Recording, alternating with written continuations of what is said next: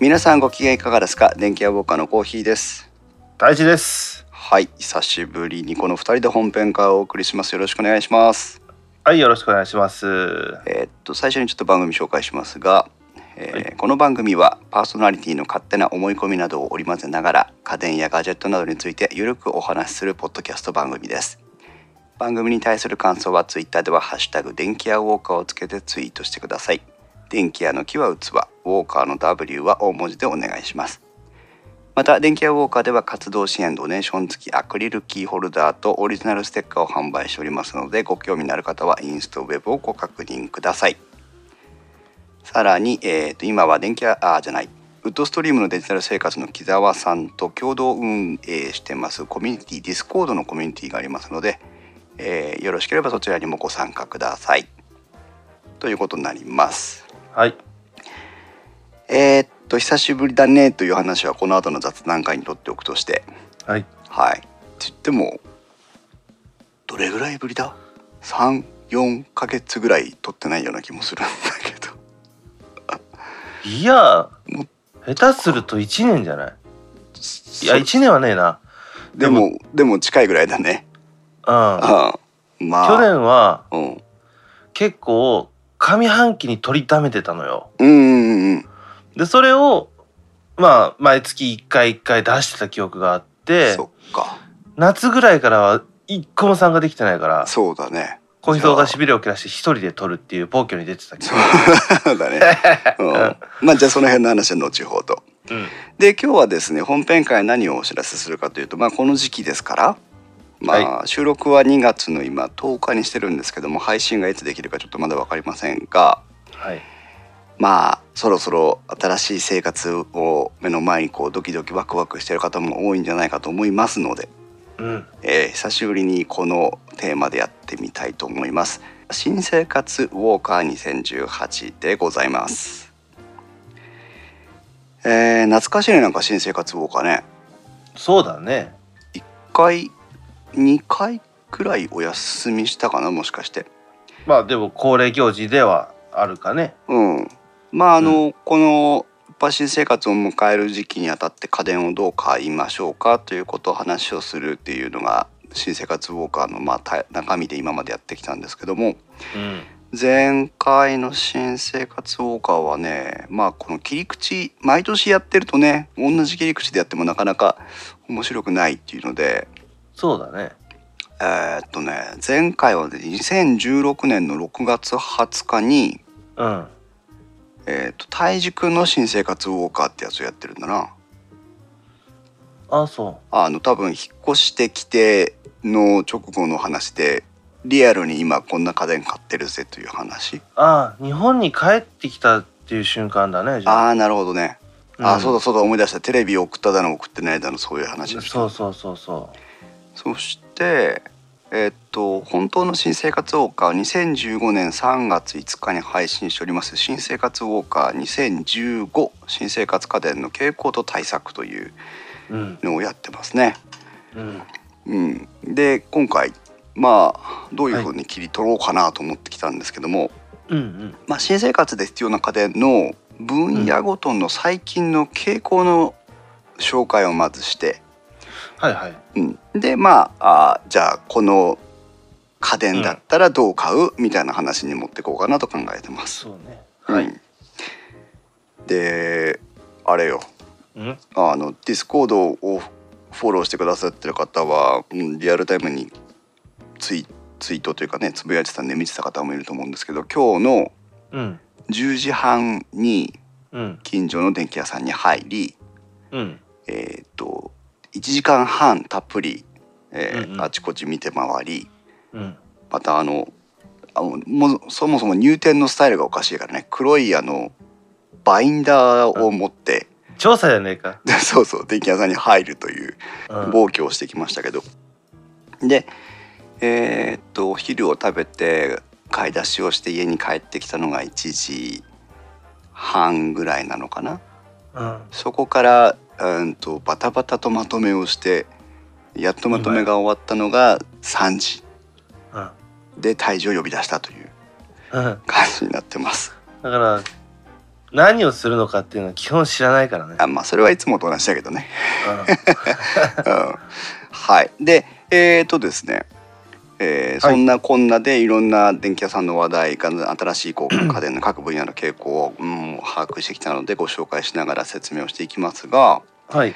まず今年の新生活ウォーカーではこれまでと違って、えー、と一番最初にこう自分がどういう家電を買わなきゃいけないのかっていうところの分析から入ろうと思ってます。はいはいはい。はい、なので皆さんそれぞれこれから新生活を迎える方はそれがそのなんだ、えー、と高校を卒業して大学その地元を離れて実家を離れて大学に行きますよって行く人もそうでしょうしうん。大学を卒業してあるいは専門学校とか高専とかそういったところ短大とかを卒業して社会人になりますよっていう方もそうでしょうけどもうん。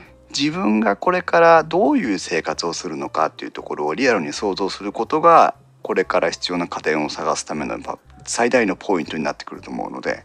そうだね。ねそれがなきゃ買ったけど使わなかったとか、結構あるからね。う。ん、あと、買わなかったけど必要だったとかね。急遽買わないといけない状況になるってのもあるからね。ねと思うんだ。で一番最初にパッと思いつくのがやっぱりご飯だよね。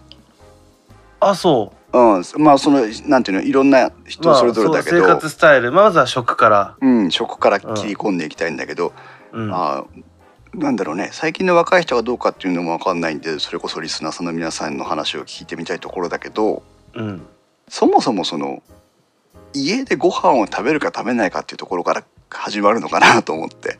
そうだね。まあ学生さんうん。だったりとかってなると、うん、食べないんだと思う。食べないかね。やっぱり。あのまあこれは経験だけど、うん、もうね朝は食べ食べる暇ないじゃんああもうギリギリに起きてみたいな。そう「うえーうえー」って言いながら起きて現地走らせてかいあの学校行ってうん、でとりあえず授業受けてそうだね。お昼は学食で食べるじゃん。うん、うん、で夜は 私の場合はアルバイトで飲食店に入ってたから、そこでまかないしこたま食って帰るっていう、ああそっか。そうのでだね。うん、ご飯はいあの家ではほとんど食べなかったね。ああそれは見落としてたけど確かにそうだわ。うん、うん、飲食店でバイトをしてればまかない出るから当然。しこたま食ってたしね。食いそうだわ。お供え物みたいなの食ってたもん。どういうことだ。あの量がね。うん、あのご飯の量が。ああの山盛りになってるやつね。そうそうそう。む昔日本昔話みたいなやつ食ってた。そうそうそうそう俺もまあ大学時代は中国だったからまかないバイトなんか当然してなかったけど大学に行く前、飲食店であのバイトしてたんだけどやっぱり夜まかないだったもんね。そうだよね。あとなんか残業とかうん。まあどうなんだろう。私が結構やったのはあとはお餅屋さんとかねうん。やったけどなんか遅遅くまでやると、まあ、ご飯出してくれたりとか。うん。なんかだから学生のアルバイトだったらご飯あんまり家で食べないかなと思って。なるほど。うん。新社会人だったってまあまあ今泰治君社会人で一人暮らししてるけどうん。今晩ご飯ってどうしてるの？ああの家ではほとんどあ食べるよ。うん。けどキッチンには立たない。うん何食べてんの？霞かな。仙人か あでもやっぱコンビニとか。うん。そうなんだよね。スーパーとかで買って帰って。うん。終わりだね。そう。俺は大学時代だからそれこそ中国にいたからそういう生活もしなかったし帰ってきてからは実家にいたからうんうん一人暮らしってほとんどしてないんだけどうん。い今ね今あの若い頃20代ぐらいの社会人だったとしたらでうん残業とかも結構ねしなきゃいけなくてってなってくるとうん。やっぱりそのお弁当屋さんとかうん。あとはファーストフードでもほらね牛丼屋さんとかでも買って帰れるしうん。でコンビニだってものすごい今メニュー増えてるでしょ？うん。困んないね一個も。ねえだから結構そのまあ高上がりだけど、まあ、あの進めるわけじゃないけど外食、う結局は外食で済ませるみたいな済ませ方とかが多いかなと思うんだ多いと思ううんよ実際。ただまあ逆に現実そうだけどあのうん外食するとものすごくコスト高じゃん。うんまあまあまあうん、ねだからそのできる人は当然自炊をした方がいいんだけど、うんまあできたとしても忙しくなってどうせ外食とかね買ってきたものとかが中心の食生活になるんだったらまあ腹から準備しないかという選択肢もあってもいいのかなっていうね。うん、確かにコストはかかるけど、うん。それにその食事をエネルギーを得るっていう行為に対する時間コストはかかんなくなるからね。ああそうね。買ってきて作って、タイムイズマネーじゃないけどね、うん、食べて後片付けしてっていうのが相当省略できるわけだしね。買ってきます。開けます、うん。食べます。ゴミ袋に入れます。終わり、うんだよね。そこは確かに正直そうだわ。だからまあ正直言ってわしの場合はむちゃくちゃ忙しいからあその時間コストを省いてる。あそんなことするんだったらテレビ見たりとか休んだりとかいろいろ。もう寝たい。うん。ね寝たい。忙しいもうねもうもう風呂に入って寝たい、ねそうね。ううん。ん、まああとはお惣菜系のお弁当屋さんがあるとお惣菜買ってきて、まあ、ご飯は炊くかもしれないけどお惣菜とご飯みたいな食べ方とかっていうのもあるだろうしそうだね。うんうんうん皆さんが住んでる地域の状況によってうん。あものすごく状況変わってくる。うん。社会人だとしても学生さんがいる、ね、大学街みたいなところに住んでたりすると定食屋さんとか結構いっぱいあったりするしね。あそうだね。うちの場合は事務所が新大阪なのよ。う、ん。もう駅がね。うんだからちょっと入れば定食屋さんいくらでもあるから、から困ってないっていうのもあるよね、なるほど。ということでだからまあご飯をどう処理するのかっていうことを新生活始める前に考えておくっていうのは家電選びの中で一つ大事なポイントだと思ったので、そうだね。そこは結構うん。無駄にお金払っちゃいやすい。ね、トータルコスト考えると1年ぐらいはの収支でいくとねあの最初の初期投資と1年間の外食費を計算すると、もしかしたらトントンかもしれないかなぐらいのそうだね、まあ、ちょだからちょっと大げさだけどね。まあでも、まあまあ、うちのはうちはもう花から炊飯器を買ってすらもないし今から買うこともない。うん、うん飯盒はあるよ。飯盒はね。米もあるよ。だから食おうと思ったら食べれるけど、うん。そもそもその何？まあああ料理をうん、あの日常的に作ろうっていう気はさらさらないというね、なるほどね。はい、ああまああの家電の紹介をしようという番組でまずここから入るっていうのはうちしかないんじゃないかなと思うんだけど まあ、大事なポイントと思いましたので、うん。えー一つ提案をしてみました。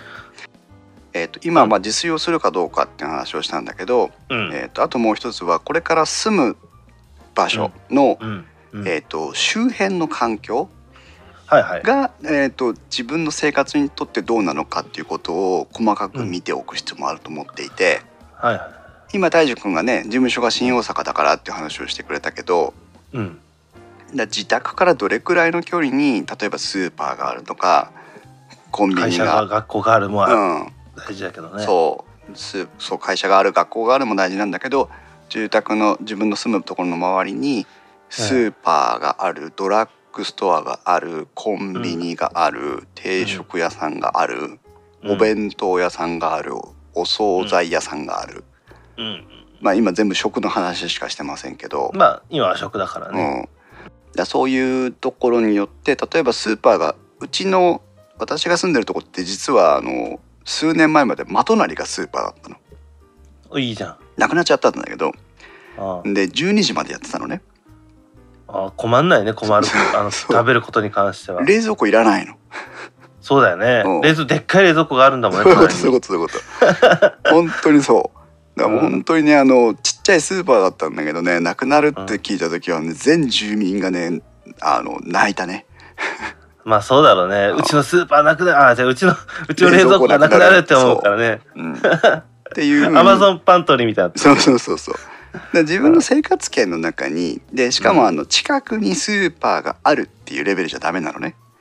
うんうんその何歩いたら何分。で自転車で何分ぐらいのところにスーパーがあるとか、それか例えば最寄り駅と家の間に絶対通るルートにあるとかね。そうそうそうそうそう、うん。そこそこ。だから、うん。ついでに寄ってこれるとかえー、と行くとしたらどれぐらいとかっていうことを正確にだ考えておくと、うん、やっぱりそれでもそのどれぐらいじゃあご飯自炊しないって言ったけどスーパーあるって言ったけど会社と家の通勤路から真逆の方向にあと10分歩かなきゃいけないってなれば、うん、ね行って10分帰って10分だからね20分かかるからね。ねだからそれも近所にスーパーがあるっていうだけではいけない話なのかなという。そうだね。ああそこも見ておかないと家電は選べないというふうに思ってます。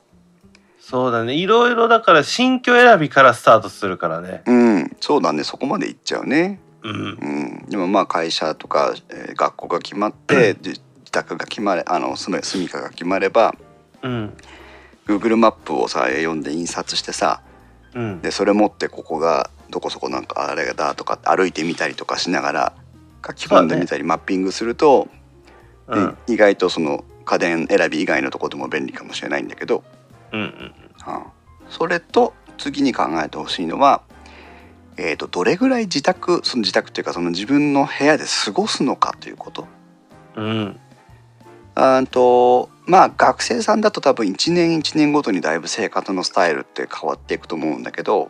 そうだね、うん、まあ社会人だとすればあ最初はそんなに残業がないかもしれないけど業界的に残業が多いところとか、うん、あと職種によってはねその胎児みたいに営業で外出てるとか、うん、いろんなことで言うとじゃあ平日は一体何時ぐらいに家に帰ってきて何時に出かけていくのかなとか、うんうん、週末は土曜日出勤なの出勤じゃないの土曜日学校があるの学校がないの、うん、などなど、うん。うん、そうすると,、えー、と部屋にかけるコストのなんていうのウェイトが変わるっていうか。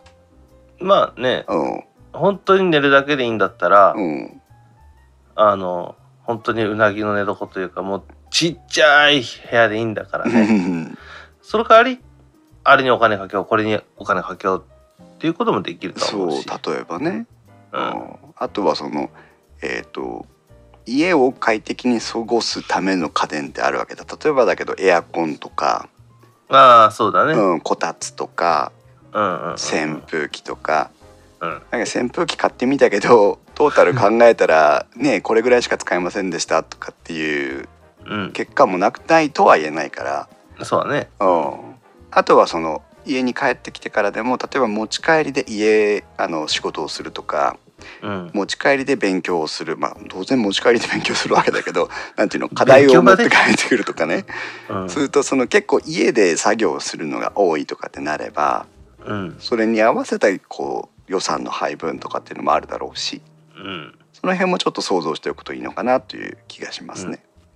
はい、あとはもう最最初で最後もうここから始まりここに終わるけど、うん、どれぐらいのお金があるのというところになりますが。そうだね。どこまで使えるのかっていうのはね、うん、うん、新生活家電。まあね電気屋ウォーカーはエキストリームモードがあるぐらいですから、うん、あの0円スタートすら可能性としてはあるわけなんだけど。そうだね。とりあえずあのスーパーに行って段ボールと古新聞を回収してくるっていう。そう。ねえよそんなの。興味。掃除どうすんのってほうきを買えというね。家電で電気が通らないものを売るという、うん、ことではありましたけどね、えー、まあなので、まあ、どれぐらいの予算があるのかあ自分で用意したお金で買うのか、うん、親に少しおねだりしてもいいのかまあじいちゃんばあちゃんを連れていくのかねいろんなことあると思いますけど、うんうん、ああのトータルコストっていうのも考えておかないと買いたいものが買えなくなるかもしれないので、えー、そのあたり気をつけてみましょう。はい、うん、でこの辺を想像しておくと電気屋ウォーカー的にこの2000、新生活ウォーカー2018年としては、うん。えー、あなたが買える家電それから買えない家電。そして、買う必要がない家電、うん、買う必要がある家電に分かれてくるのかなっていうふうに考えてます。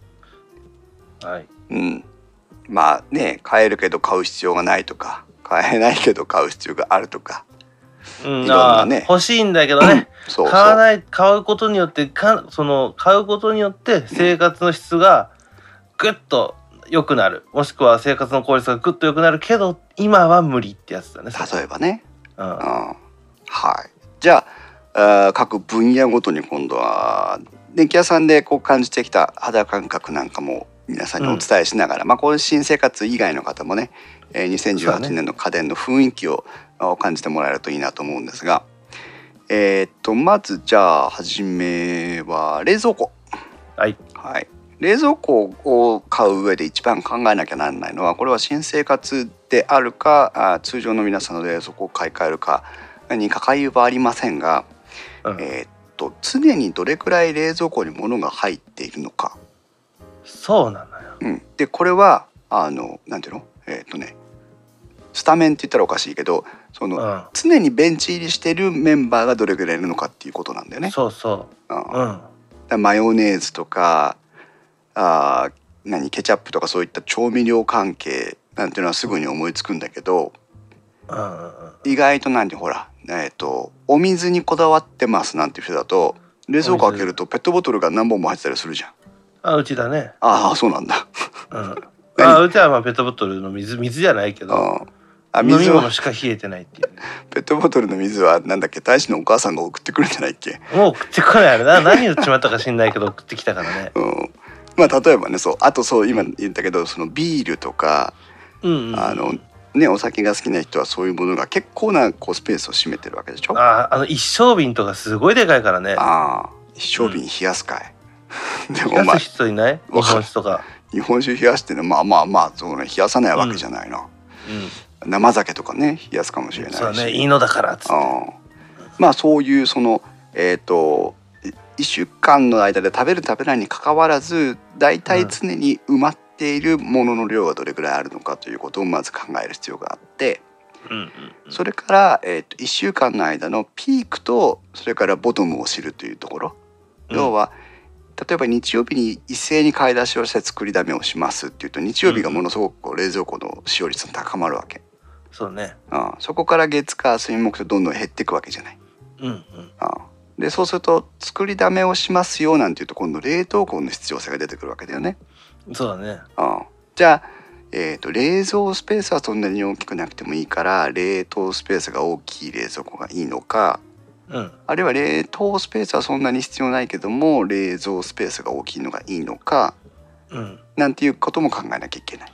そうだね。割合あるもんね。冷蔵がちょっとちっちゃいけど、うん、ちっちゃいって言ったら変だけど冷凍冷蔵1対1ぐらいのもあんのかな？あるあるある。ねものによっては、うん、だその辺をね。使いようだよね。そう。うん。でえっ、と新生活の冷蔵庫選びになるとどうなるかというとうん。まあさっきのご飯を食べるか食べないか使用するかしないかっていうところに大きく影響を受けてくるんだけど。まあそうだよね。食べ物冷やすところだからね。そうえっ、とねまあ新生活ですからうんそもそもそんなに冷蔵庫があーハイスペックでなくても困らないわけですよ。困んないうん、それになならあの冷凍庫だけでいいと思う、あーそうね、ううん、まあまあ極端だけどね。極端だけどねうん、冷凍庫だけでいい人も中にはいる。うんで冷蔵庫だけでいい人も中にはいる。うんうん、なので冷蔵庫は一番最初に紹介してしまいましたけど、うん。えー、と優先度は下げていいと思います。そうだね。あの最後の最後の予算のところで決めていいと思う。うん、うん。で、えー、と買う時の注意点これ以前の何か冷蔵庫の会なのか新生活ウォーカーなのかでも話したんだけど、うん。えー、と冷蔵スペースの中に冷凍スペースがある冷蔵庫ってありますね。うんうんうん。一番我々がイメージしやすいのはビジネスホテルのあの四角い冷蔵庫あるじゃんうん。小さいやつ。うん。あそこはあのよーく見ると上側だけあの霜がべったりついてたりするでしょ。うんうんうんうん。ああいうふうに冷蔵庫の中に冷凍スペースがあるものは、えー、と冷凍機能には全く期待しない方がいい。そうね。うん、うん。なんならあの霜がつくだけの機能だったりするので。霜製造機だもんね。そうそうそうそう。だったりするので、あのなんならない方がいいかもしれないっていう。うんたまになんかアパートとか契約すると、ついてたりする時あるけどね、うん。うんあのちっちゃい冷蔵庫うんいらねえよって思いながら、結局食器入れにししちゃったりするやつだうん、あの出張行ってさうん。お酒飲んだりしてさうん。アイスとか食べたくなんじゃん終わった後。うん。でコンビニでアイス買ってホテルに帰ってくるわけ。うん。だけどそんなにねちょっとコンビニコンビニとホテルが少し距離があったりするとうん。なんならちょっともうその時点で少し溶けかけるわけさ。ああそうね。でも風呂入りたいじゃん、ああそうね。だからその冷凍スペースにアイスポイッと入れてうん。風呂入るんだけどうん。出てきたらもうぐにょぐになってるっていう、そうよ。うん。だから夏場アイス買ったらうん、家帰ってこうなんか言うてのこと言ってんじゃない。もう買って出る開ける食うだよ。そうだよね。そう。なので、うん。あの小さい冷蔵庫の場合は冷凍機能はあまり期待しない方がいい。そうだね。うん。だから、でそれはちょっとさすがにうん。でまあこれは自分がもうえっ、と10年以上かもう一人暮らしをしてきてうん。の経験則だけど、うん。冷蔵ってしなくても困んないのよ。うん。あのまあ例えば今日食べきれなかったからこれ明日の朝食べようとかあの夏やべえけど今の時期置いとけるからねその辺に。うんまあね。あのーうちの実家なんかだとあの鍋に入れて外に置いといたりする時もあるぐらいだし。ガチガチになってるけど、まあそれはね 土地と時期とっていうのが重なって初めてできる技だけど、そうね。でも冷蔵っていうのはあんまり、まあうんそうだね例えばビールがすごく好きだとかはい、っていうんだったらもちろんあった方がいいとは思うけど、うん、それは冷たいのがやっぱいいなって思うでしょ？そうだね。だけど水とかジュースとか、うん。逆に焼酎とかかな飲み物で言うと、うん。がいいって言ったら冷凍庫が優先されるんだよね。氷が欲しいからとか氷が欲しいし氷入れちゃえばひあの冷たくできるから。そうだねそうだね。飲み物自体は冷やしてなくてもねそうそうそう。うんだからまあそういったのでいろいろこうものをうん。選んでいけるかなとは思う、最初はやっぱねちょっとね佇まいがシュッとしたやつ欲しいんだけど。そう。あぐっとこらえて冷蔵庫はまず脇目横目に置いて次のコーナーに行きましょう。そう。そうだね、はい。次行こうか。はい。次にご紹介するのは電子レンジでございます。これは欲しいかな。悩むよね俺ね、うん。あの前回の電気屋新生活を多かった電子レンジはねかなりウェイトを割いてね紹介した気がするのね。うん。いらないいらないって話してたもん。で やっぱりそのいろんなことを考えると電子レンジって超便利じゃん。超便利。うん、なんだけどこれも生活スタイルで例えばコンビニ弁当を主体の生活をしますと例えばうん結果的にそういうふうになった時にうん。コンビニで弁当買うじゃん。はい。で温めますかっつってなんとなくお願いするじゃん。うん。うん、で買って家まで帰ってきて、ひうん。冷えるとは言わないけど冷めてたりするじゃん。うん。その時に温め直す？うん。直す？うん、今の時期は正直言うと温め直す。ああそこよ。さ冷たすぎるから。ああそうよね。俺ね割と温め直さない。なんでかっていうとうん「ただいま」って帰ってきてコンビニでもうワンセット食べるもの入ってんじゃんか。うん。で俺自分の部屋と台所とあの離れてんのね。うんうん。でわざわざ台所に行くぐらいだったらガサガサこう服脱いだりなんだりしながらもうパソコンの前にポイッと置いて でもう着替えたか着替えないかのうちになんかもうカシュッとやってるわけさ酒持って帰ったらな。あまあねそうそういう時は俺一人の時だから、うん、そうするとなんか電子レンジで温めるのめんどくさいの。まあの。うんまあ確かにの。うん、でこれだその人の今のあの話が全く良くて胎児みたいに、まあ温めない時もあるかもしれないけどこの時期やっぱり熱々で食べたいよねとかあとね、好物の中に肉まんがいるともう外せないの。なるほどね それは外せないね。あのね、結構業務用スーパーみたいなのあるじゃん。うんうん、あんなんとこでも20個ぐらい入ってる肉まんとか買ってくんのよ。あで、日曜日とか、休みの日にの朝にね、あなんかもう買ってきてないのよ。昨日。うんうん明日の、だから昨日、翌日分の食料を確保してないのよ。朝ねあー朝って何あー何食おうみたいな。腹が減っとるが食うもんはで買ってきてないぞと。うんまあそんな時のために肉まんあんだけどね でガラガラって出して肉まん3つぐらい温めてああいいね食うっていうので電子レンジはやっぱりいるのよ。なるほどね私はね。うん、そうでこれは本当にそうそういう生活をリアルに妄想して、うん。えー、と自分にとってコンビニあ電子レンジがその大事なものかどうかっていうのを判断して買ってくれればいいかなと思ってて。そう。だねそんなに高いもんでもないから、そう。であのそう1個ねうん。買っても。そこそこ。でじゃあ実際具体的に新生活でどういう電子レンジを買ったらいいのって言ってずっと見てきたんだけど、うん。えっ、と電子レンジのトレンドは、えー去年一昨年と大きくは変わりません。なので、えー、と高級路線に走ってるのは当然その1個あたりの販売額を上げたいのでみんなどこのかメーカーも高機能化電子レンジに、ね。えー舵を振ってるのは変わらない。うん、で高機能電子レンジって何かっていうと電子レンジだけで高いってことは絶対ありえないので、うん。えー、と熱風コンベクション機能がついたりとか、うん。えー、とスチーム、えーうんオーブンがついたりとかって結局はそのオーブン機能の方に、えーそうだね付加機能を求めてます。そうだね。高いのはオーブンだからね。そうで、えー、と大体そういうやつはサイズも大きくて金額も高くてっていうことになってくるので、うんえー、と新生活の我々には全く意味がなくてむしろ買うべきなのはもっともっともっと低いランクの方。もうドンキに売ってるようなレベルのやつよね。そうだね。もうそれぐらいでいいです。まなんならターンテーブル式かもしれない。十分よ。だってうちのやつはいまだに大学入った時に、うん。あのお母ちゃんに買ってもらったあの、うん。ナショナルの ターンテーブル式のやつゴリゴリ現役だからね。ナショナルだ。それで、えっ、と、ちょっとね、今回意外だったのが、うん。えっ、と、電気屋さんに行ったら、電子レンジのコーナーのボトムの金額、一番安い金額が、うん。えっ、とね、9000円ぐらいだったんです。うんうんうんだから、もうそれ以上安いやつは、そもそも置いてないかも。そうだね。まあわしのイメージだと電子レンジ1万3000円かなと思ってたから。ああ、えっ、と、まあまあそうね、でも8000円、7000円、6000円ぐらいの電子レンジがないわけではないです。まあまあ。うん。なので、うん。電子レンジについては、まあ、値段の書き方次第なんだけど6,000円の電子レンジだから肉まんが半分しか温まらないかとかそんなことはないわけだから。ないない。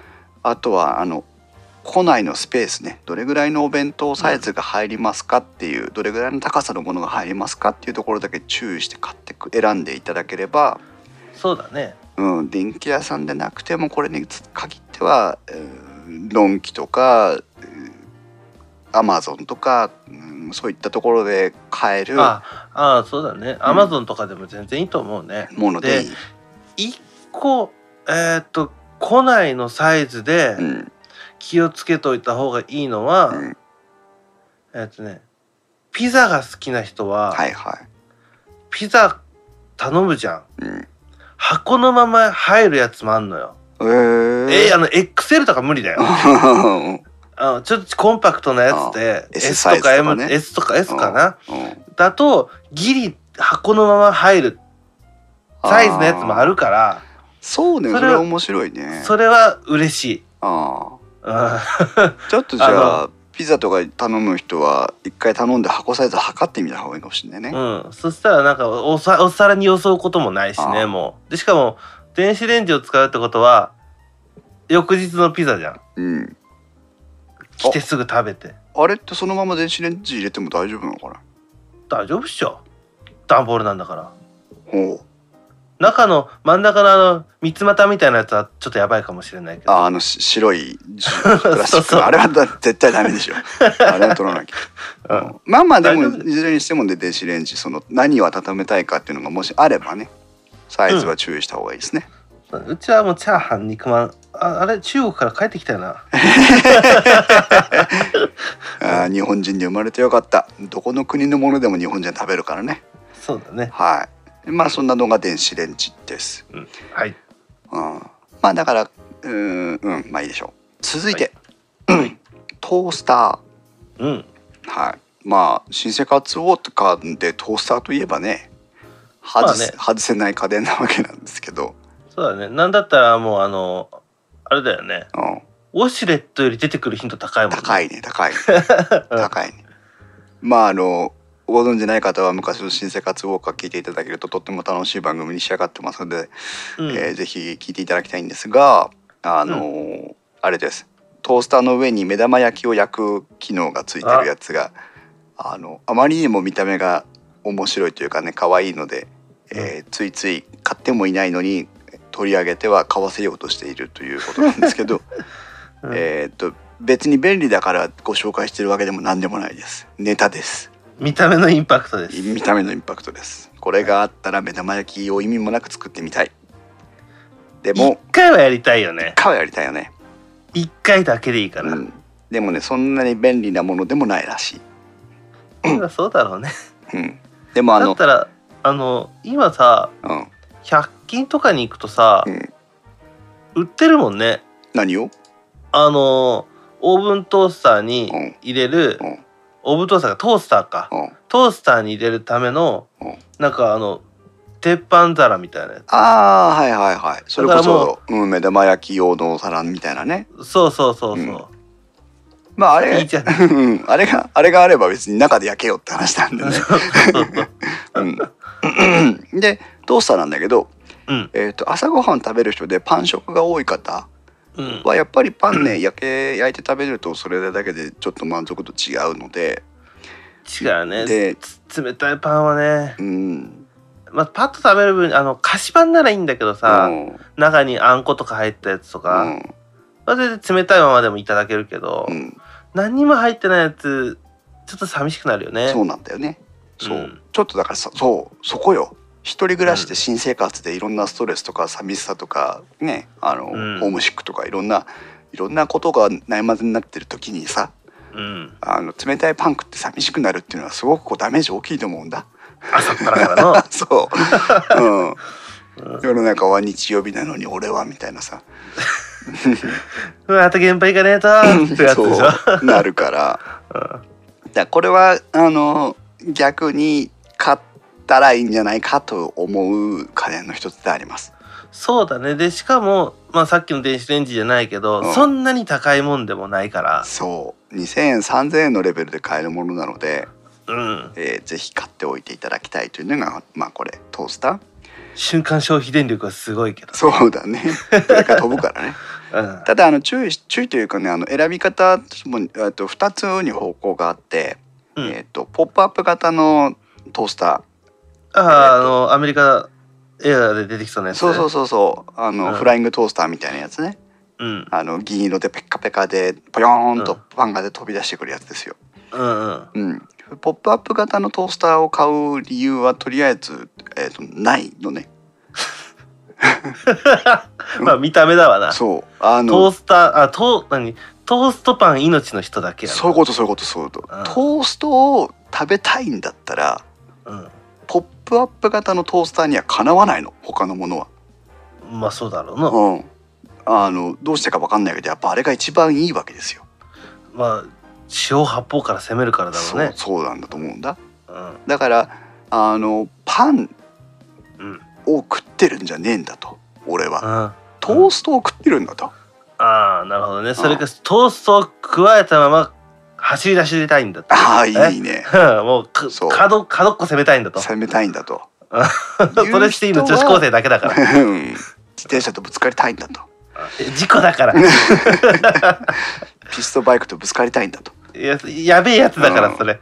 という人はポップアップ型のトースターを選んでいいと思うんですけど、そうだね。うん、あの汎用性がゼロになるので、えまあそれか食品を四角に作るかよ。ーまあねその手間暇かけるぐらいだったらまともになんか飯作れよって話だしね。ね。だからまあ汎用性はないゼロだねほぼそう。ねなので、えー、とトースト以外食パン以外にも他のそうお惣菜のパンを温めたいとかピザを温めたいとか、餅を食べたいとかあと私はあの皆さん突然スイッチ入っちゃったんで言いますけどうん。どら焼きはうん。トースターで温めて食べてください。どら焼きは袋から開けてっぽいよ。いやいやダメよそんなの 袋から開けてぽいなんてダメ。どら焼きはトースターで焼いて食べるの、そういうもんなの？美味しいんです。えーうん。唐揚げもトースターだようち。あそう。うん。美味しいんだ。あのべっちゃーってしにくい。ああカラッカラあのッカラッという感じね。うんそうだね。はい。まあそんな感じで汎用性が高いので トースターはねあってもいいと思それあとプラバンも入るしね。う そうだね。プラバン入るしね。大事ね、うん。そこね。うん。うん。で次行きましょう、うん。えーその次はあちなみにトースターのトレンド。最近の傾向。あのありません。色とか。ありません。はい。あのあごめんごめんごめんあないことはない。えーっと、新しい新しいじゃないごめん。えーっと普通の普通の新生活電気屋ウォーカーじゃなくて普通の電気屋ウォーカーの場合うんうん。最近トースターはえーっと高級路線に入ってきてます。どうすんの？あのー熱風コンベクションオーブンみたいな感じで、えーっと熱の回りを工夫したトースターが出てきたりとかあとああったね、うん。ヘルシオトースターみたいなやつか。あったでしょ？あったでしょ？あとあれあれ以外にも他社メーカーでも、えー、と高級トースターを投入してきてるのがあるのであれだな。名前が出てこねえ。うん。ああのあれだよ。れだよ。黒いのと白いのがあるやつだよ。バルミューダとか。あそうそうそうそう。そう。そういうそのいわゆる高級家電メーカーとか調理家電メーカーみたいのが、あー確かに。新しい商品を投入してきたりしてますので、うん。えー、とトースターについては電気屋ウォーカーでも今後独立して1番組作っても1番組っていうかね1話取ってもいいのかなと思うぐらい、えー、と最近は高級路線おしゃれ路線の方に走ってる傾向はあります。そうだねパンを多分みんな食べるからだろうね。そうだねパン食増えてるからだね。うん。あとはまああの、うん電子レンジとかオーブンレンジらうんうんうんうん。の方が、えー、と八方塞がりになってきた面が一つと,、えーとう技術的な課題が低いんだと思うの。ああ単純だもんね、うん、要はトースターだ。温めるってだけだもんね。えートースター？うん。なのでトースターはそういった傾向があるので、えーうん。まあ、面白い分野ではあります。けどまあ今回新生活として買う手を出すのはもう本当にエントリーモデルの一番安いやつうん。で十分そう。OK はいあの目つぶって一番安いやつ買ってください。そうだね。あとあの中のなん鉄板みたいなやつ入ってるじゃん。うん。うちあれ乗せて閉まんないんだけど。それはそれはそれは返品したらいいんじゃないかもうしっかり使ってるからもう叩いて直したけどね、な。うん。あのーそういうのもありますんで、なん何にもまあ多少選びようはあるかなぐらいであまあ別に何でもいいです。そうだね。はい。あの 電気屋さんのメーカーが作ってるのもあれば無印とかも出してるしね。そうだね。ううん。あのお値段に合うものを買ってください。はい。はい。続きまして、はい。炊飯器でございます。はい。いらない。だよね。いらない。ここも。一番いらない家電。まあ半合しか持ってない人はね。そうだね。当然当然そう言うけど、うん。うん。まあ普通の生活をしてたらいるのかな。ここがでもね悩んだ。いやでもね飯盒で炊く確かに今飯盒で炊くって言ってうん。いらないって言ったけど、うん。これ後で私話しようと思ってたんだけどちょっと言うわ。うん。洗濯機。洗濯機うん。まあ家事代行よ。そうね。洗濯しますよって。うん。時間がかかるものやってくれるのよ。そうね。炊飯器もうん。時間がかかることやってくれてるのよ。おうおうおう。びっくりした。あごめん。洗濯機でご飯炊くのかと思ったよ。いやそうするとだから大変なことになりそううん。そうね。ご飯炊くのはまあ時間かかるからね。かかる。けど、うん。朝会社に行く前にとりあえずピッてスイッチ入れとけば、うん。できてるじゃん。うん。飯盒だとさすがに見とかないとやべえからあいつ。そうだね。そりゃそうだ。うん。大惨事だよ。そうそう、うん。で行ってくるわっつったら家帰ってきて言えないっていうことになるから。そうだね。うん、だうん。からそういった意味ではあのまあその家事のうん。電子化、うん。電子化とかまあその機械がやってくれるっていうのでは、炊飯器あってもいいんじゃないかなとは思う。なるほど。そうね、そういう考え方は確かにあるね。けどもうん。まあ一つ言えるのが、うん。米さえ食べれればいいと思うから、うん。一番安いやつでいいと思うよ。そうなんだよね。うん。あタイマータイ,、まあ、タイマーがあるやつかなうん。言うたら。うん、うん。今ね意外と,、えー、とこれは全体の傾向になりますけども、うん。えっ、と去年一昨年その前ぐらいまではものすごくあのそうね。ねあの、内釜戦争とかいろいろ電気予防下でも特集がありましたが、えっ、といかに加熱をするかいかに踊らせるかいかに、えー、と真空にするかみたいなのとか、うん。えー、と各社もう競ってまして、うん。えー、とその傾向は今年も続いています。たそうだだね。それはそうだね、うん、ただねえっとねもうあと何することあるのよっていう状態になってきてる感はあるので、うん。えー、2018年2019年炊飯器メーカー各メーカーが炊飯器に対してどういった付加価値をつけてくるのかあるいはどういう販売戦略を持ってくるのかっていうのは結構ね えーと見どころというかそのメーカーの自力を試される部分があると思ってるんです。確かに今もうかなり成熟しきっちゃってるから炊飯器は。ううんん、工夫のしようがない。もうもう行くとこまで行ってるからね。うん、でだからそうねあとはお米びつと合体するしかないんじゃないの？全自動炊飯器みたいな。そうそう あのコーヒーのさうんうんあの豆入れといてコーヒーできますみたいなのあるじゃん？全自動炊飯器はいいかもしれないね。あもう水道も引いといてさすごいねそれね。あもう全自動炊飯器面白いな。それはね予想もしなかったわ。うん。そこしかねえよって思ってたけど、うん。うんそれはあのなんかコーヒーのうん。あの豆入れてピューってやって全部やってくれるやつあるでしょ、ね今最あるね近、あれを見た時に、うん。ちょっとそっから思ってたのよ。うん。どっかのメーカーに持ち込んでみねやそれ。もう今はだけ山陽に行くしかねえよ。ただもうただ単にあの森口市の市役所に行くじゃ行くだけじゃねえかって言われるけど。今はね山陽の本社は森口市っていう市の庁舎になってるのよ。あそうなの？そう。あの旧山陽のビルが。へえすごいね。ただ単に市役所行くだけじゃねえかお前って言われるけ いいね。懐かしみたいねそこに行ってね。どうん。そんでまあ炊飯器なんですが、えーとうん。意外とそんな中でもね要はあの炊飯器っていうのはものすごく上位機種から機能を削ってあのハイグレードを作るっていう感じの仕立てになってるあ確かにね釜は一緒ですぜみたいなそう、多いもんね。だんだん一個ずつ機能が減っていくの。うんうん。だから、えー、と上蓋のヒーターがなくなりますとか、えー、とうんうん。内釜の材質が1個減りますとか、コーティングが1つなくなりますとかっていうのを押しながらどんどんどんどんこうグレードダウンしていくっていうのがうん。カタログ見てるとすごくよくわかるのね。うんうんうん。その中で今2万円台。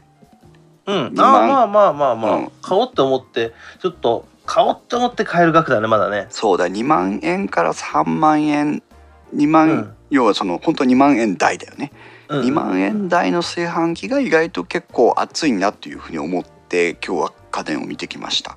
だから新生活じゃなくて、えー、と一般の我々が、えー、と炊飯器を買い替えたいなっていう時に、うんうんうん。まあ、美味しいお米食べたいけどそがに。それにね5万6万7万8万ってことはないでしょうっていう人は、そうだよね。だったら一回旅行に行って旅館でうん、すげえいいのを食ってみたい、あそうね。それもいいかもしれないね。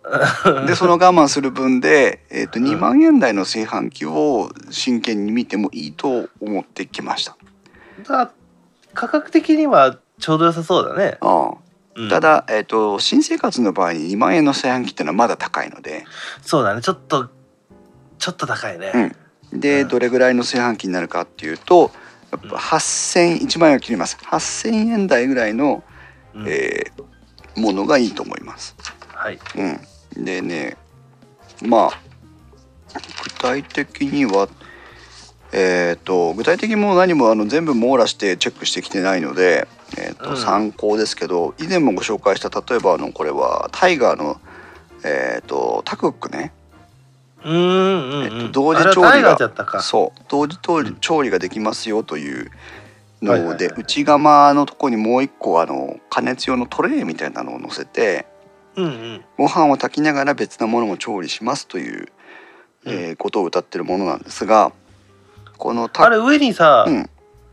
卵とさ、うんとんかつ置いてたらでっかいカツ丼になるのかな？いいね。まあ その卵とじになってくるのか、うん。卵がどこまで固まるのかによるあからね。ね。その辺はあの難しいとこだけど、うん、あでもまあえーっとね、タクックの一番小さいやつというか一番エントリーモデルのやつが、うん、えーっと四角い形の炊飯器なんだけど、えーあちょっとなんかおしゃれっぽいね。そうね女子っぽいやつね。うんうん、ううん。ん、これがねあの3号だけで8,000円台なので。あ全然。そう、まあ、この辺でいいのかなという。一見見た目はあのなんていうの少しでかいうん。目覚まし時計というかラジオみたいな 形で炊飯器とは思えないんですけど、あまあそういう感じの方がさうん。ちょっとなんか自分で買買ったというかさうん、なよくある真っ白系のさツンツルテンの丸丸もう全部分度器であ違う全部コンパスで設計したのかなみたいなやつ。うん、よりはうん。なんか新しく買った感もあるしね。いいよね。そうだね。うん。だからまあ、うん、この辺これはそのご飯を炊く人とか、あの自炊を考えてる人は、えー、と高くいいんじゃないかなと思ってこれはまた今年もおすすめをしております。はい、うん、まあとにかく8,000円台ですよ。まあまあまあまあそう。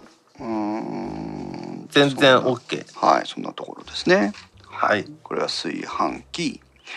えー、それから次はね、意外ですけど、うんてか意外と思うかもしれませんけど、うん。えーっと、夜間？というか、夜間ケトルでケ。トルか。はい。ケトル。うん。ケトルはね、実はあの、コーヒー的にはこれまでは否定派だったんだよね。うん。まああの夜間で沸かせばいいじゃないっていう。鍋だったらなんぼでもできるぞ。そう。ずんだ待ってこいずんだ。でかすぎるわ ラーメンでも作るんかいでねその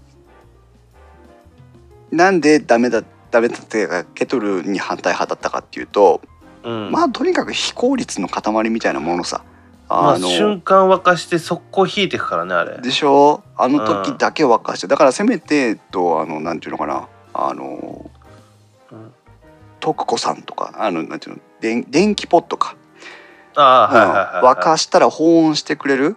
うんうんうんうん。うん、状態でないとあのもったいないだろうっていうのがそうね。あ今まではもう常に考えてたんですけど、うん。えー、と改めて落ち着いて考えてみましたがはい。コーヒー飲みたいなとか思ってじゃあお湯を沸かしに行こうっていうと、うん。まあワンルームだったりとかして。ね、ガチャッと扉開けて廊下と玄関の代わりにキッチンがありますよみたいなとこだったとしてもうん。わざわざそこに行って夜間にお湯を水を入れてうん。コンロにかけて沸くまで待たなきゃいけないでしょ、まあね。うん、でなんかその間に何かしてこようかとか思ってたら「ああお湯沸かしてたんだ」みたいなさああわしは何回もそれであの夜間ダメにして バブルスライムのように溶けていく夜間みたいなね 時はしないんだけどうんカンカンに怒ってるから。うん。相当やばいわけじゃんその状態って。そうそう。うん、で結局使うお湯の量っていうは飲むよりよりもはるかに多く沸かしちゃうわけじゃない、そうねう。ん、足りなくなるわけにいかないからさ。うん。と考えると,、うん。えー、とケトルはありかなと。そうなんだよね。うん安全だし。そう飲みたい時に飲みたい分だけパッと沸かしてもうすぐ飲ん次にできるというねうんうん。いう点では、まあ、確かに評価はするべきものなのかなっていう気がしましたね。特に人あのねポットがでかいのよ。うん、そうそう一人暮らしでポット一個お湯沸かしちゃうと、うん、多分腐るまでそこ水あるから、まあ、腐んないとは思うけどね。うんだけどやっぱ自分が一人一個例えばコーヒー飲むお茶飲むうんラーメン食べるうんぐらいの量をパッとさっと沸かすっていうのはうん、やっぱあれぐらいのもう道具が一番いいよね。そうなんだよね。うん。とは思う。わしの場合はもうあのコフェルでピュってやっちゃうけ なんで基本なんかアウトドアなんで。ど いやもうかあるから買うのがアホ臭いのよ。うん、だからもうそれ直火でやっちゃうからそこはからね。はい、でまああとなので今回の新生活ウォーカーではそのケトルをおすすめしています。でね、えっとこれもちょっとピンポイントで一ついいものがあったんでご紹介をしておきたいんですが、はい、えっとこれまたタイガーになりますけども、うん。えっと電気ケトルワクコというのがあります。うん、ワク。商品名はちょっと置いとこうか。ワクはひらがなでコは子供の子でワクコさんね。うん。うん、でこれはあのお気づきの方も多いんじゃないかと思いますけどあの電気ポットの名前がねえっ、と徳子さんなんだよね。ああ、妹さんかな。徳子さんはあのお得だから徳子なんだけどうん。あの保温ができてはい、はい、省エネですからお得ですの徳子さんなんだけど、うん。うん、で和久子さんですよ。うん。で和久子さんの中でもねえっ、と PCF-G080 というのがあってね、はい。うん、あと給電080ね。そう。給電台みたいなところにポットをポンと置くと、えーうん。そこで給電台の方は電源につながっててそこでスイッチを押すと沸きますよっていうやつで。はいはい。見た目はさあの結構おしゃれなシンプルな形状なんですけど、うん。えーっとカップ1杯のお湯を沸かすのに必要な時間が60秒、あいいじゃん。うん、でしかも、えっと、蒸気をできるだけ出さないようにして蒸気カットという機能がついてまして、はいはいえーでお湯を沸かした後も、えー、と一応その保温もできるというふうに書いてあって保温って言ってもその魔法瓶のような保温じゃないんだけどもえっ、まあと書いてあるね。なんうん。か本体が熱くなりにくい本、えー、と二重構造って書いてあるよ。そうそうそう。それまたあのちょっと別な和子さんなんだけどね。あそうなのね。そっちは一番いいやつの和子さんなんだけど、はは。うん、そっちはね82度でキープしてくれる。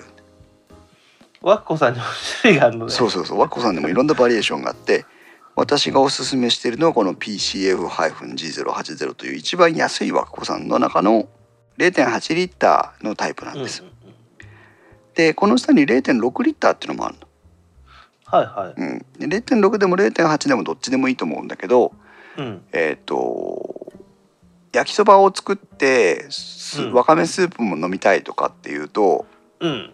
結構お湯の量が必要なのかなと思って、あそうね。うん、でまあ一応価格的にもそんなに高くないので8リ0.8リットルの方を選択してみました。はい。あでもこれタイガーのウェブサイト今見てるけど、うん、なんかわくこさんじゃなくてこれ蒸気レス電気ケトル PCJ シリーズかな？PCJ うん。PCJ もワッコさんワッコささんワッコさんですよもちろん。このわくこさんはちょっとシュッとしてるね。おしゃれだねこれねグレーというか、まあ、非常に黒に近いグレーと、うん。あとはシャはい。ア専用な感じの赤の2種類の展開あで、赤もあんな。うん、でこれはね、えー、とカップ1本45秒。でこれ沸くよさらさらにできるようになったのね。そうだね。あのーあれですよ。お湯がこぼれにくいとか、うん、はいえー、とそれこそささっき言った本体の熱くなりにくいとかっていうのはこのはいはい。やつもあるので、うん、そうだね。あ一番安いやつはこっちか。この丸っこいやつか、そうそう。なのでまあああ。のこの上位モデルの和子さんを選択してもらえればさらに困らないというかねいい感じにはなりますけども。そうだね。うちはね何回かね、うん。あのー上海にいた時だけどね、うん。ガス給湯器が壊れるっていうあったね。ね。あれでね電気ケトルでお風呂に入ってね大風邪ひいたからね。まあそうだろうねというしか言えないんだけおどマジの大風邪ひいて何してんのって言われて「いや もう説明するのがめんどくせえ」って言ったの覚えてるから、そうだね。うん。まあそういったことで、えっとケトルも選んでもらってもいいのかなと思います。そうだね。一人の方がケトルは使い勝手はいいのかなって思うね。うん、飲みたい時に飲みたい分だけ。そう。あと、うんあーえっと徳子さんとかそういう電気ポットでもいいんだけど一日のうちにどれぐらいのお湯の量を使うのか。その例えば夫婦2人でいて彼女と自分ととかねそういう2人暮らしの中で朝1杯ずつ飲んで夕方1杯ずつ飲むかなみたいな話になってくればそもそもやっぱ電気ポットはね使い出がないというか保温してる方がもったいなくなっちゃうので。そうねそうね、うん、まあ、そういうのをいろいろ考えて、えっと今うん新生活じゃない方でも、電気ポットが壊れたらケトルという選択肢はあってもいいというふうに考えています。はいというのがケトルです。はいまあ、スープとか作ったりするのもいいよねね。今の時期ね、うん。やべえなまだまだあるぜ。いいね少しテンポ上げていきます。掃除機。はい掃除機はね、えーっとまあエキストリームモードでほうきほうきを変えというのとあとあのコロコロを変えということを、えー再三お伝えしてますけど、はい。えーっと電気屋ウォーカーで今年それほど、えー遠くない未来に特集を組みます。はい。そう。ああそれやろう。ん、掃除機はねちょっとね掃除機はねこう毎年面白い。ういやねやっぱねうん、空気を扱ってるからやっぱ技術がいるもんなんだよ。ああ。それとねやっぱ大きなトレンドの流れがありましてもう今日ちょっともったいないからそこまで話はしませんけど、うん。やっぱり今までこれでこうでこういう流れで来てた掃除機がうんやっぱり日本の使い勝手とかその購入者の意見とかを聞くとやっぱこっちの方に来たなっていう揺り戻しが一つとうん。あとそれからやっぱり今までこうでこうでやうん掃除機としてやっぱこうしょうがなかったよねっていうところをうんユーザーのニーズを組んで家電メーカーが割り切ってそうしますというふうになってきてるのがあってうん。わかあまりにも抽象的すぎるね。今のはわかんね まあでもねまあ掃除機うんに関しては、うん。もう小泉のそのふわっとしたやはもう切りつけに行くけど今から。うーんと一人でしょ、うん。キャニスターがおったを買う必要はわしはないかなって思うもうこの時世。このご時世だと。キャニスター型っていうのはあの犬の散歩タイプってやつね。あそうだね、うん。本体があるやつだね、は買う必要ないと思うし、うん。でまあわしみたいなある程度ちょっと建設に近いあの企業に勤めてる場合物を作るのに勤めてる場合車いじりが好きなやつ。うん、迷わずマキタの買っとけ。そうだね。ケイセンさんもおすすめのね。車のね中とか掃除するのにも使えるから、うん、まあかなり使い勝手いい。かこんだからやっぱ自分はハンディというかそのコードレス型うん、をおすすめはします。なるほど。自分はね。うん、先ほどの種明かしをしちゃいますけどうん今までサイクロンサイクロンって流れが来てましたけど、ああそうだね。うん、去年ぐらいから、まあ、去年なのか一昨年ぐらいなのかなから、えー、と紙パックに回帰をしてる風潮が強まってきてて今年はそれがさらに強く出ています。まあもう単純にうん、ダイソン一強なのよ。それがねだからうん。それを倒そうとしたうん。一昨年去年だったと思うんだよねで今年になってそれが製品に対してフィードバックしてるんじゃないかなと思って私は見てたけど、でさらにそのサイクロンかサイクロンじゃないかっていうことも一つはあるんだけどもう一つあるのが、えーっと今まで掃除機っていうのはパワーと使用時間の問題があって、ああ、えーっとはいはい有線から離れられなかったのね。そうだね。それがもうまあと当然去年一昨年ずーっとそのあんと充電モデルというかねそのワイヤレスモデルっていうのが非常に出てたんだけど、うん、今年は、うん、とワイヤレスモデルがね結構花盛りです。やっぱそうだようん。ね、これはねまああの先ほど来あのダイソンもとかってあるんだけど、えー、とこれはね家電メーカーの割り切りだと思ってるんです。っていうのは、あのやっぱりし連続使用時間がやっぱ極端に短くなるので、うん。えっ、とまあまあしょうがないそれは。家を一軒掃除するには間に合わなくなるの。だけど、うん。えっ、とライフスタイルも変わってきてて家を一軒同時に掃除しなければうん。間に合うわけよ。だから今まあだからそれはそうだね。あ、うん。そうだうちの実家の使い方がいいわ。日、うん。いいというかいい例なんだけど、うん。まあ2階建てなの一軒家よ、うん。なんだけど、うん。実家がね。うん1階部分はまあ毎日のようにあのマキタのやつでビューってばあちゃん掃除してんのよ、うん。2階は本当に週に1回とかをうんキャニスターでゴロゴロってやってる、うんうん。そうそう。だからよく使うところみんなが使うところに関しては、うん。コードレスでうん。頻繁に。うん。使わねえところはある程度長いスパンでガサガッとやるみたいな。そ使い方がう、うん、今のうちのやり方だね。そう。そういう傾向がおそらくマーケット側も受け入れ始めてると思うのね。うんうんうん。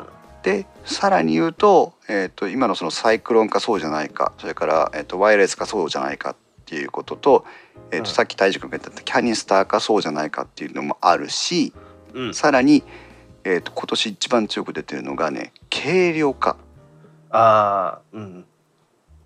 うん、これも驚異的な、えー、と変化進化というかは別として驚異的な変化をもたらしてます。はい。なのでこの辺を。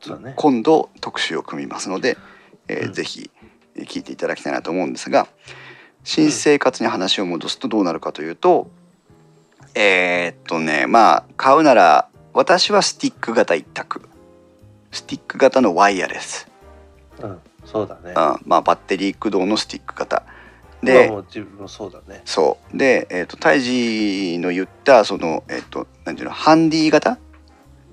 も、まあ、まあ、マキタだったり。うん。うん、ハンディ型もあるんだけど、うん。えー、とハンディ型はそれこそだから車に乗ってますとかなんとかっていうその別な使い勝手が想定できる人はハンディ型でいいさ。うん、あそうだね。そう普通に家の中だと、まあ、スティック型だねう。ん、で今そのスティック型の進化が目覚ましいので、えー、とスティック型を買ってもハンディ型と遜色ないほど使えます。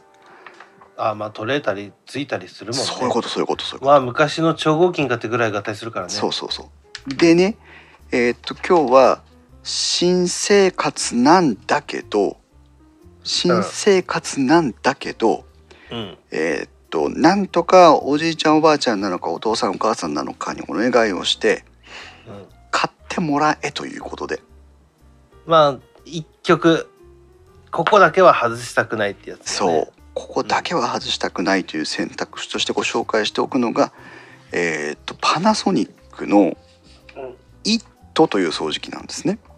うん。型番をお話しすると MC-PBU510J というやつなんですけどはい。MC-PBU510J はい。これは、えーとコードレスのスティック型の掃除機でしかも紙パック式です。はあはあはあはあ。なんかもうそれだけで使い勝手良さそうだね。うん、で、えー、とそのシャフトの部分というかパイプの部分をボンと外してやると、まあ、スティック型ほど小さくなりませんけど短くも使えますいわゆるハンディ型に近い状態で使えるうんうんうんうん。で、えー、と連続使用時間は15分から30分程度で自動運転の場合ですけどそれぐらい使えるああ、見た目もシュッとしてていいじゃん。そう。これがねあのー、95点。あと5点どこ行った？ああのーまた今度のて話そのコードレス界で話しますけどあの、うん。全方位このコードレススティック型掃除機ではもう他社の追従を許しませんダイソンなんか買ってる場合じゃないすごくいい仕上がりなんだけどうん。ペタリンコ性能だけがああ、あの低いと。日立に負けてない低くない低くないんだけどさらにいいやつがいるんだ。そうそうそうペタリンコ性能だけは日立に負けてんのよはいはいはい。うんペタリンコ性能っていうのは掃除機をそのまんま下げていった時にどこまで行くと掃除機のヘッドが浮くかというやつを電気ウォーカーではペタリンコ性能と言ってるんですけども確かにこいつちょっと腹が使えそうだね。そうただしこれはあのキュッとこう90度ひねってあげるとうん。ペタリンコします、うんうんうん。うん、なのでもう90 100点に近い95点うんうん。これですはい。でもお値段が5万3000円ぐらいするので。まあでも、うん。スティック型のうん。チャージ式の、うん。えー掃除機うん。買うと、うん。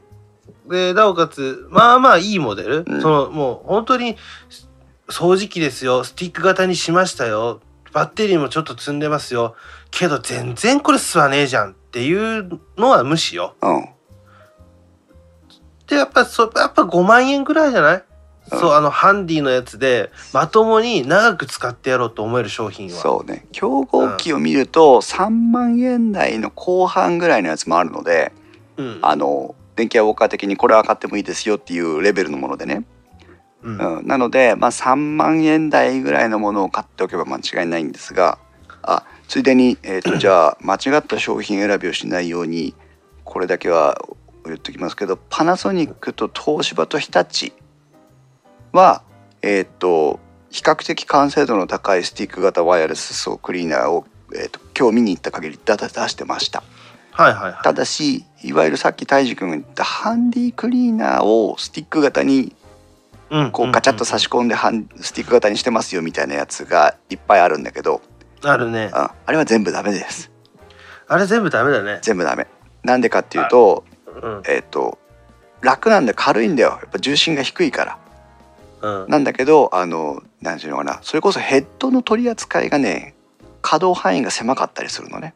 あとね大体ヘッドがチャッチ。ああ。そうそう、だからあんとそれなんだったらいいハンディクリーナーを買った方がまだいいさ、そうだね。それこそマキタ買えよって話よ。そうそうそうそう。うん。という感じの掃除機だから、はい。新生活ウォーカーの中ではうんとおそらく初めてじゃないけど積極的に掃除機は買ったらいいんじゃないですかっつったのは今回が初めてかもしれないね。そうだね。ううん。ん掃除機の回も今度期待をしてください。はい。除湿機除湿機はい。これは今までの新生活ウォーカーにはなかった項目だと思います。うん。除湿機はえっ、と買ったらいいんじゃない？っていうのが今回のあそ結論です。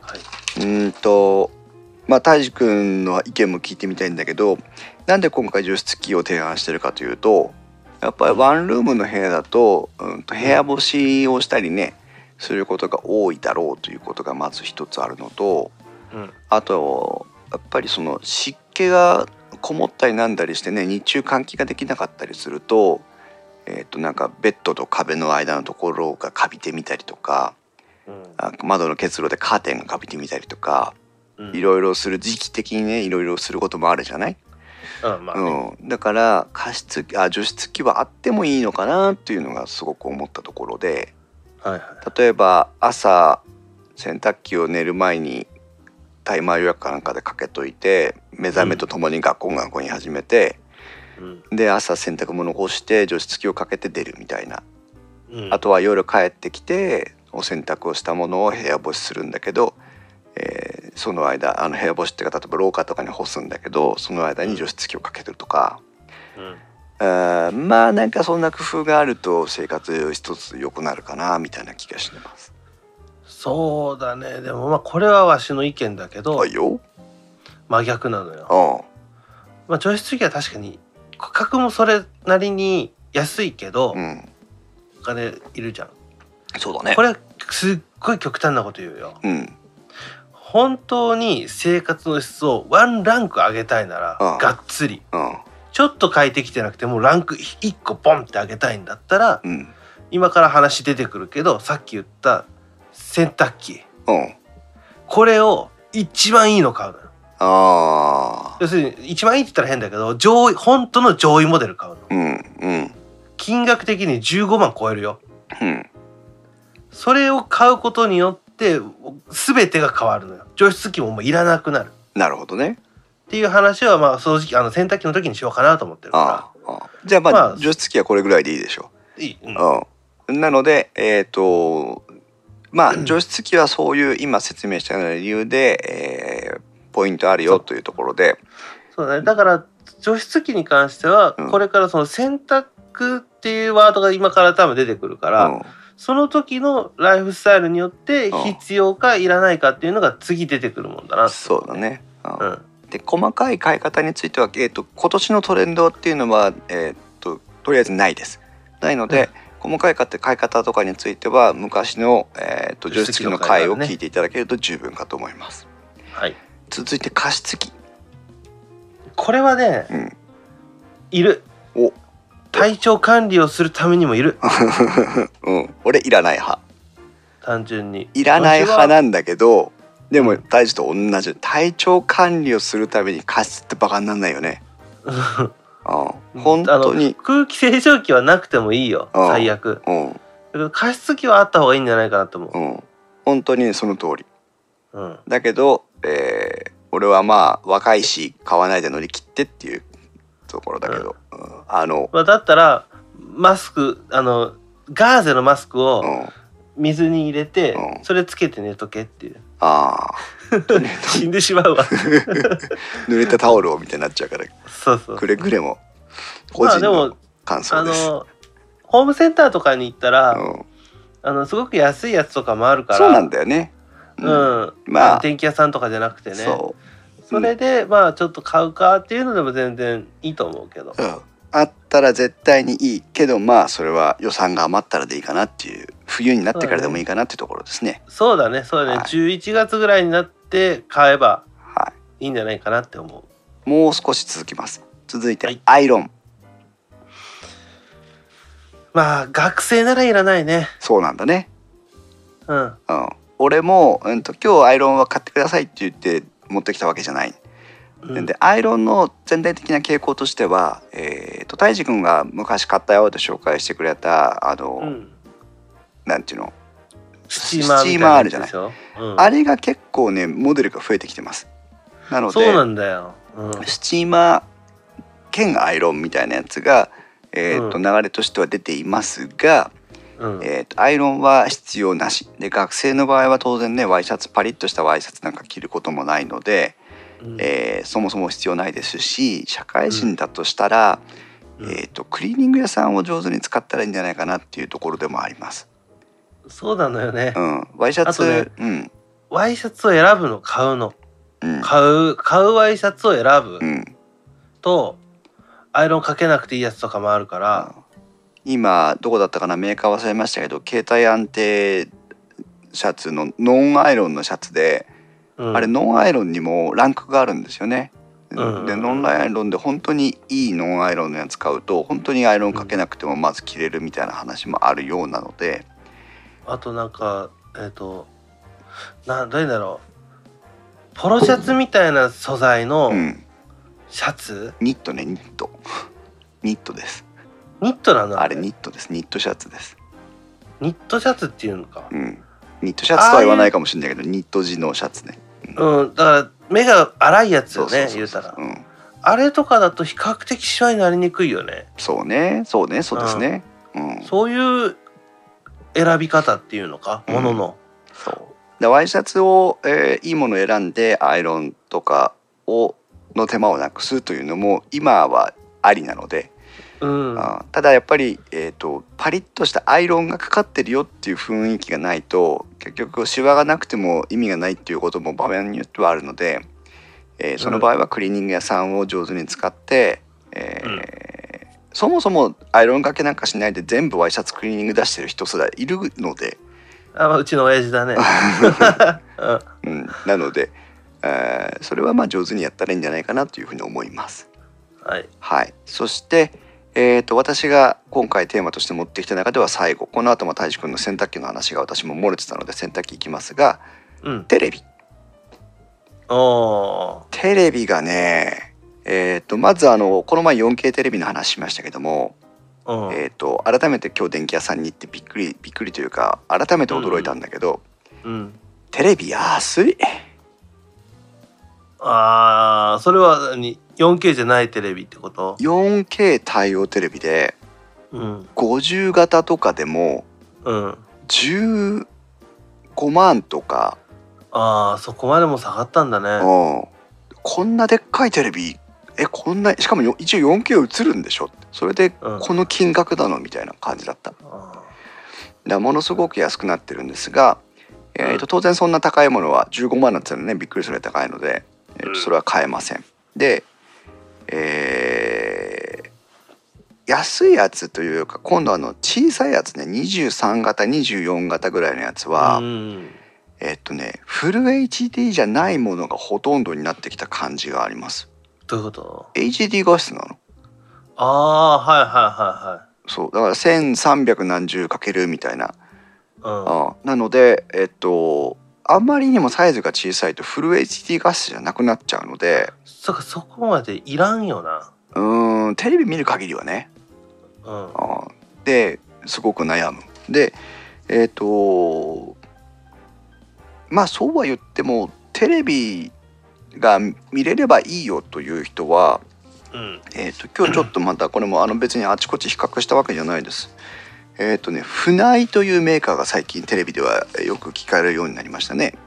うん。えーあのー FUNAI と書いて船井というところですけども、えーとうん。比較的船井電機株式会社っていうところなんですけど、はいはうん、突然ね突然あの降って湧いたようにテレビ業界にあの刺さり込んできたのでちょっと船井がどういうメーカーかっていうのは、えー、とご存知の方は結構いろいろご存知らしいので、いうん。えー、と私も調べなきゃいけないなと思ってたんですが、えー、うん。とその船井が出してますね、はい。えー、と2000シリーズという一番まあ安いところのとこやつ,、うん。やつなんだけど、えーそれの32型、えー、と FL-32 HB2000 というのがあるんですけどはいはい。これがねちょっとよく聞いてね、はい。えーっと地上波 BS110 度 CS デジタルハイビジョン対応のだからフル HD じゃなくて HD 画質のものですがはいはい。対応のもので32型ね。でえっと視聴中の番組の他に裏録ができてうん。えーさらに、えーっとテレビの画面をピッとこうススキャンスキャンとかあのスクリーンショット撮ってはいはい。静止画あこれ今番号を知りたいとかって時にピッと止めてあの静止画として残せるやつがあって、うん。リモコンでピッと押せばいいそういうことそういうこと。それで、えーっとリモコンが、えーっとすごくシンプルでそこそこ使いやすいものでうん。当然、えー、と番組表とか基本機能はあります。で、えー USB 接続のハードディスクとかを使って録画に対応してるんです。はいはいはいさらに128ギガのうん録画用の USB メモリーが標準でついてくる。はあはあはあ要はもう買ったらもう録画とりあえずできるよっていう仕立てになってる。うんうんうんうんうんあのちょっとぐらいだねそうそう。このテレビうん32型うんいくらだと思う？HD でしょ ?HD。まあ HD ではあります。まあでも32か。うん6万2万9800円。ああ買い。そう安いのよ、うん。うん。うん、なので、えーとテレビが欲しくてまあ映ればよくてっていう人は、えーとこういうところを狙ってみるとねよあのテレビ買っただけでハードディスクはつなげなきゃいけないかもしれないですけど録画もできるし、うん。まあ、もう全く問題なく不自由なくテレビとして見れるので、うん。えーこういうところを狙ってもいいのかなと思います。はいそうだね。うん、でえーっと おー最後に、えー洗濯機。はい。洗濯機は胎児が洗濯機の会の時参加してくれなかったので、えーはい。詳しく話を聞けなかったところもあるんで多分その辺の話なんだと思うんだけど そうそうそう、うん、改めて洗濯機について語ってもらいましょうか。はい。まあ洗濯機はまあいるのかいらないのかっていう話だけど、うん。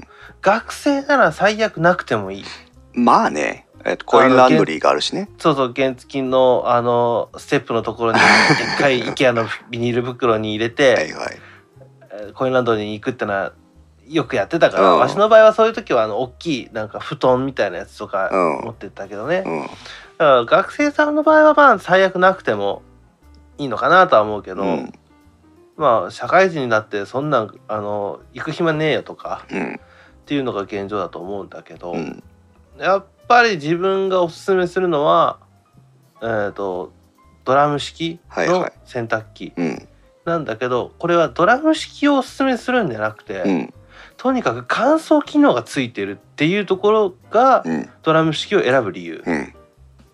が一番大きいかなっていうので。胎児が持ってるのは風アイロンだっけ？うんそうだね。とビッグドラムだっけか。うんビッグドラムスリムっていううんってやつなんだけど。うん。ビッグドラムスリムの風アイロンがついてるモデル。うん。だから当時いくらしたかな？15万円ぐらいやっぱしたのかな？するだろうね。うん、うん。で時期が良くてちょっと安く買えたって感じ。6月とかだったから買ったのが。あだから新生活ウォーカーじゃないけど新生活がもうほとぼり冷めてそういう白物家電の谷の時期だったのよ。なるほどね。もう売り切って次のモデル出てくるまであの次のモデルの情報は出てきてるけど物がまだないみたいな、はいはいはいはっていう状態だったから、うん。一番の底値の時に変えい、て、でそれをもう選んだかな、まあ、うんなるほど、自分なりにかなり頑張ったけど。でやっぱりその乾燥機能がすごいんでしょ、乾燥機能がすごいうん。ねやっぱり。あの何がいいって、うん、あのね干さなくていい。もうもうじゃあ洗濯機から出したらすぐ畳めるぐらいの乾燥具合になってくるわけだ。うん。あのこれはタイマーの設定とかうん、もあるんだけど、うん。それをね使ってったらいつも私も1年以上も使ってるからもうよく分かってるんだけど、うん、例えばあ今日だったらまあ今日残業して家帰ってくるの9時ぐらいかなってなったら10時ぐらいに終わるように設定しとくのよ。あそしたら、まあ、飯食ってねかんやしてぼーっとしてたらピーピーって言って終わるのよね。その時がだいたい普通に何も設定せずにやっても完璧に乾燥するのが100とすると、うん、95ぐらいまで乾燥してるのよ。うん、うん、うん、あとは畳んでる時に乾いてる。なるほどね。だから一番シワになりにくい。要するに乾燥しきっちゃうとそこでフリーズすんのよ洗濯物って。ああ、うん、完全にあの、まあ、お肌と一緒でカうんッサカサになってるのよ。そうね。でもシワも完全にロックしちゃって、うんもう全く伸びないのよ。うん、だけどその本当にいい寸前？うん、で止まってるからタあのタオルとかもバッてやったらもうシワにもなんないし、うん、シャツとかあのシャツってもその T シャツとか、うん、あとはあのチノパンとか、うん。あんなのもシワになる本当に寸前で止まってる。チノパンが要はだってえっと斜めドラムだから洗濯してまあ絡み、絡みが少ないとはいえ中で絡まったりなんだりしてでそのまま乾燥に自動的に入っていくわけだよね。そでチノパンがもうそのまま畳めるぐらいの要はそのなんていうのシワとかない状態で出てくるんだ。うえっとね出した瞬間やっぱまだシワあるよ。うん。シワっぽいのが。うん。それをまあバンって伸ばして、うん。ながらの畳み畳み方を分かってくるの自分で、うんこうやればある程度のシワ伸びるよなっていう。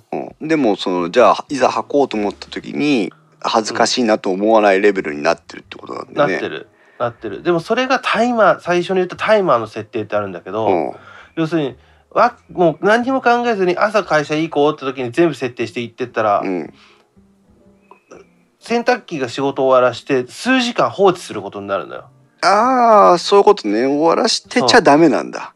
終わらしてちゃダメ。あ終わりましたよ。あーありがとうありがとうって言わないとダメなの。ああ。あその生生乾きとは言わないんだけどもうだからそのそう100になる直前に自分が一応やっぱ手かけてあげた方がいいわけね。そう。そこがそこを分かってくるとうんすごく楽になるのよ。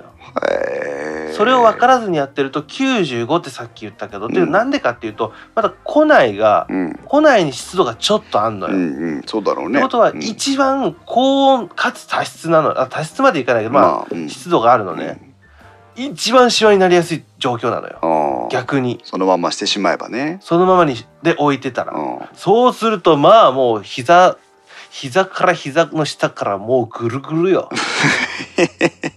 小よりですかこれは。みたないるほどね。血のパン出てくるから。あガッサガサあその。うか。まあだからだから9 95っていうのが果たしてどの程度なのかっていうのは実際にみんな見てみないと分かんないけどその、うまく使ってあげることでものすごくいい感想になるってことなわけだね。そう。なそこのさじ加減が慣れるまでは大変というかすっごいのできちゃうけど、うんオブジェみたいな血のパンできるけど。あのゴワゴワに乾燥したやつとかね。ワイシャツはノーアイロンでいけない。ワイシャツはあだから自分の場合は混ぜてやらない。あワイシャツとタオルとその他衣類で分けてんのよ。ああ。カゴをね。うん。豆タオルの時うん。でそれはもうあのあれよあのバスケットボールと一緒や、うん。どこに入れようかなってだけだから、うん。だからその時の分だけどワイシャツはでも結局まうんあワイシャツのそのさっきも言ったけど材質に依存するのかねそう。だね。材質にも依存するし妥協点がどこかっていう。ああそうね。だからクリーニング屋のやつが100点だとするじゃん、うん。クリーニング屋さんから上がってくるやつが、あれを求めたやつさすがに無理よ。ああれをやろうとすると中におっさん一人雇うしかない。あ そうか。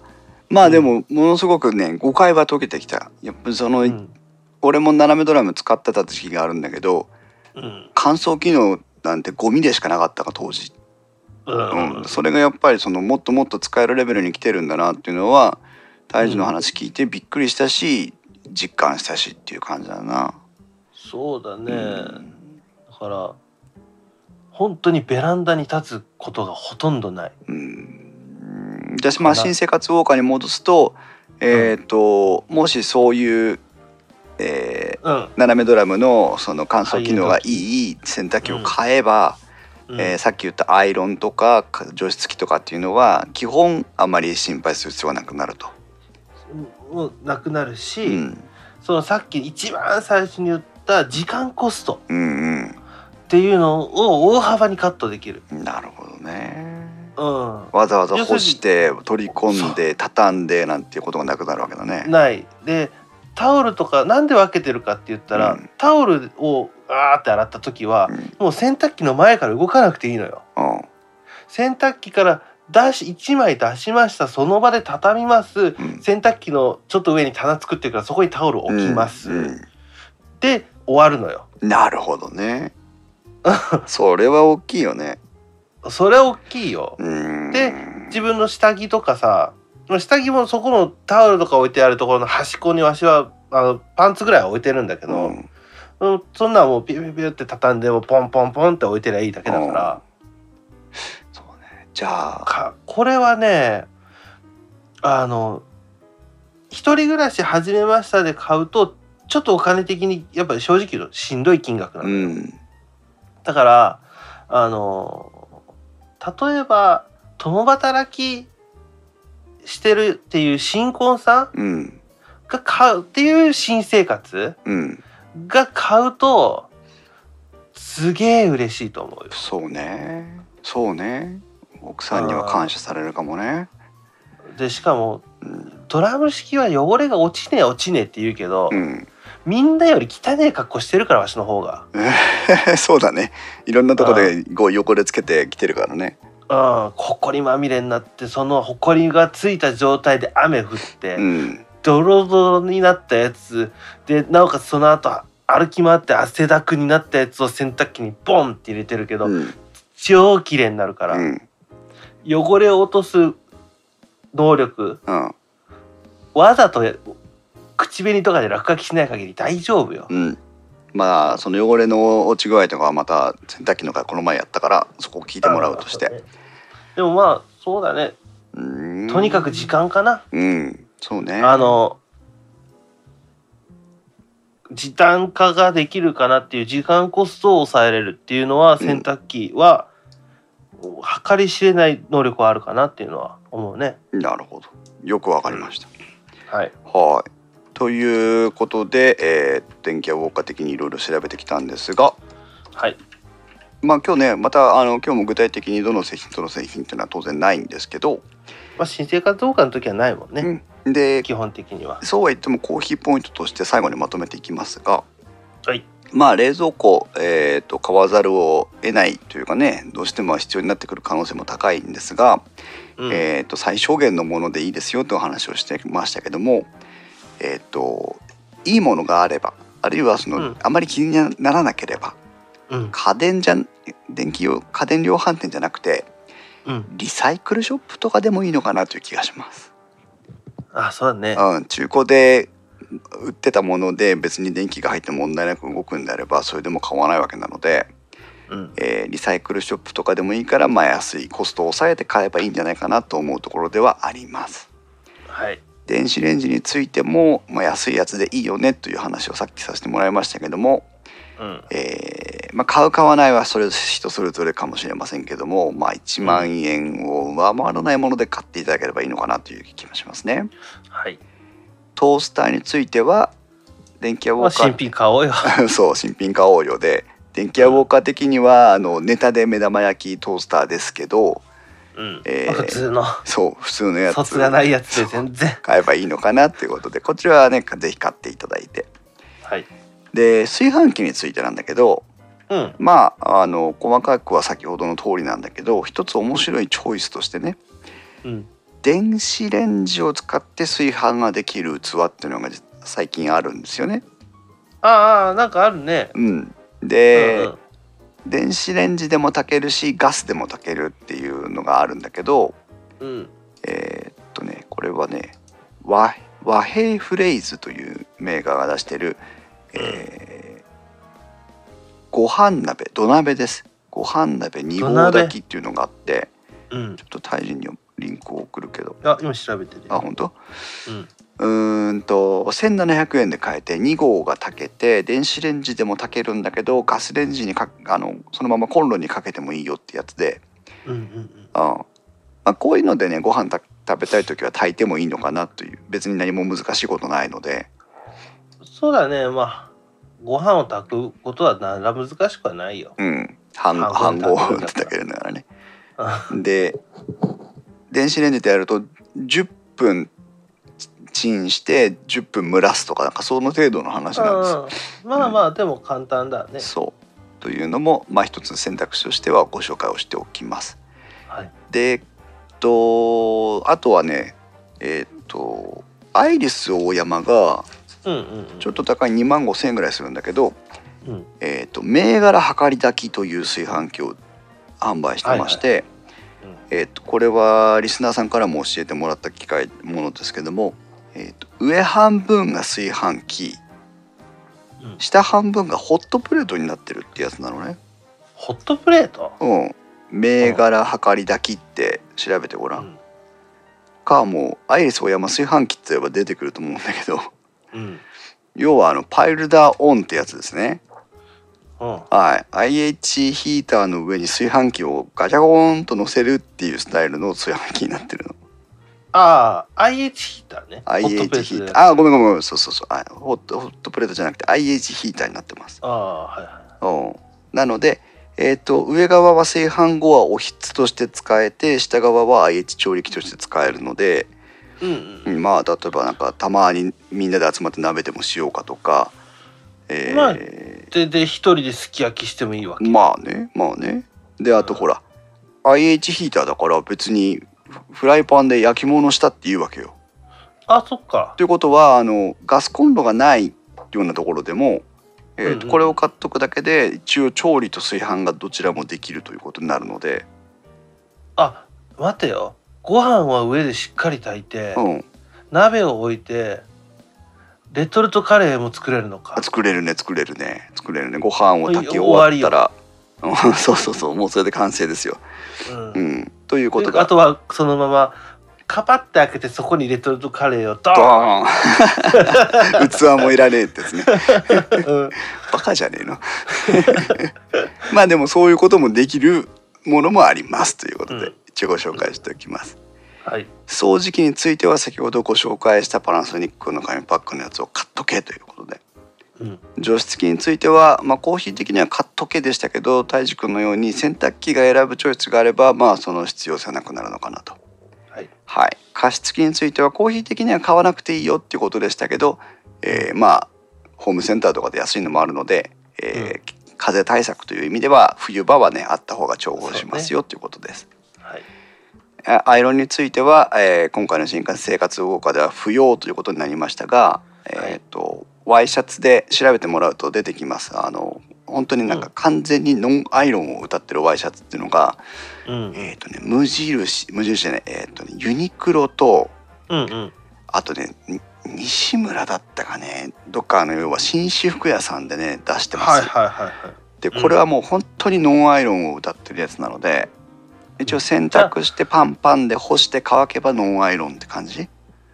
ああ感じもうゆらゆらってしながらもう乾いていくのよ。そう。シワはなく。そう。というのもあるのでまあそれを選んでもいいのかなというところです。はい。でテレビについては先ほど船内のテレビということも言いましたけども、うん。えー、2キュッパーかかりますよね。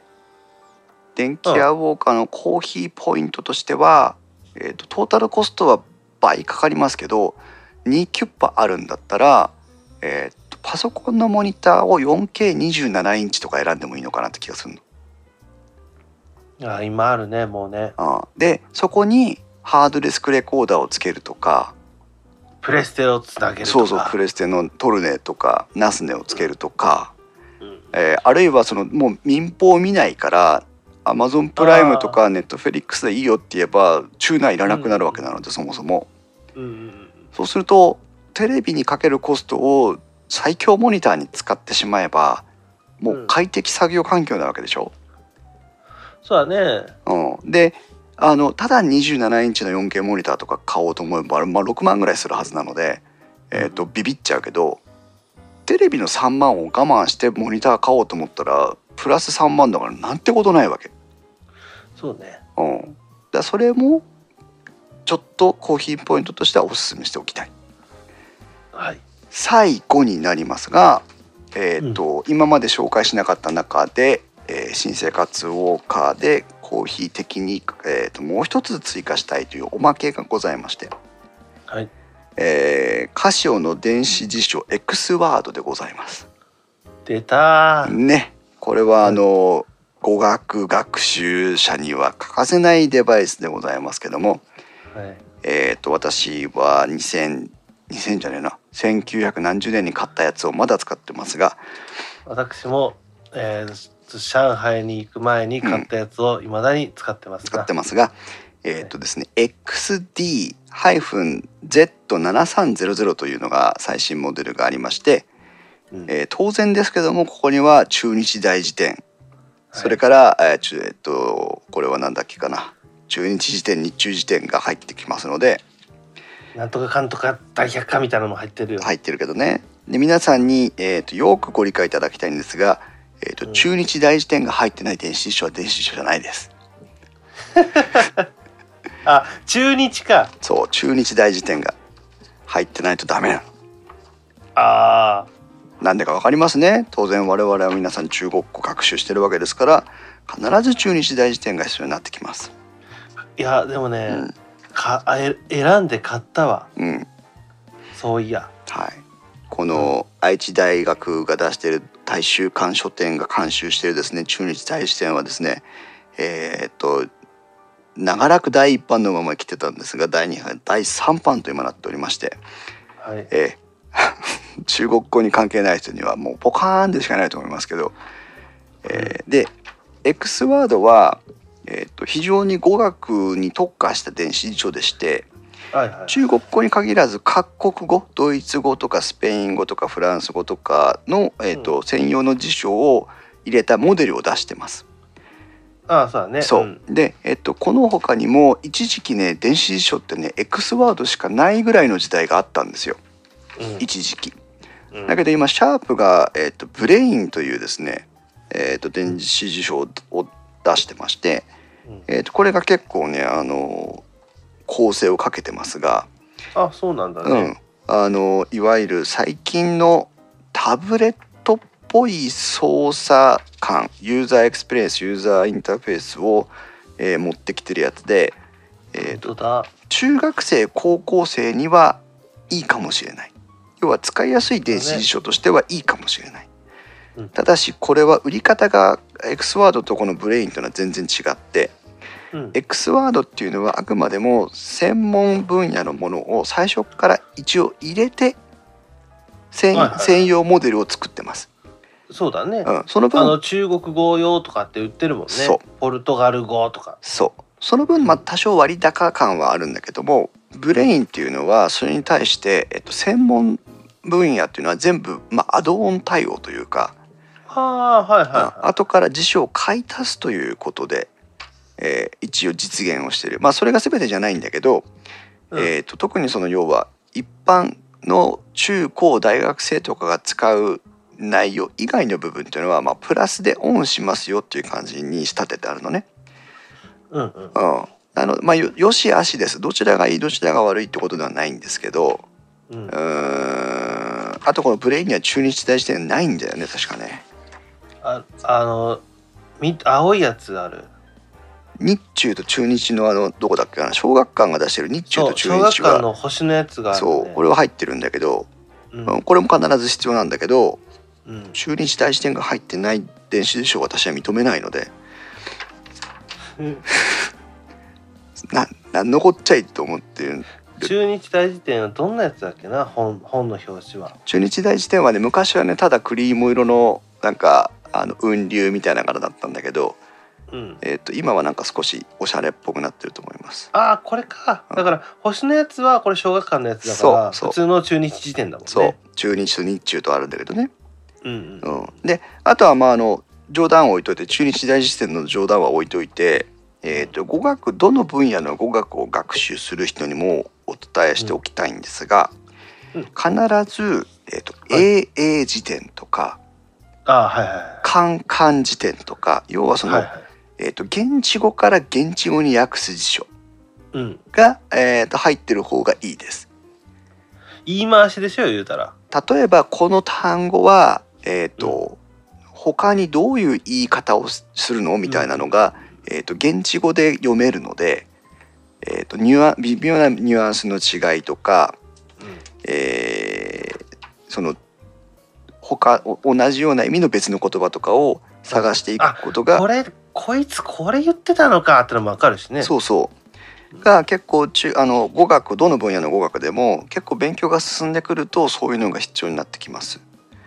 うん、あの AA 辞典なんかもね非常にあの便利なので、えー例えば英語勉強する人にはやっぱり AA 辞典が入ってるものを選んでもらいたいなと思いますけど。そうそれないとね、うん。もう一歩はいかないねもうね。そうなのね。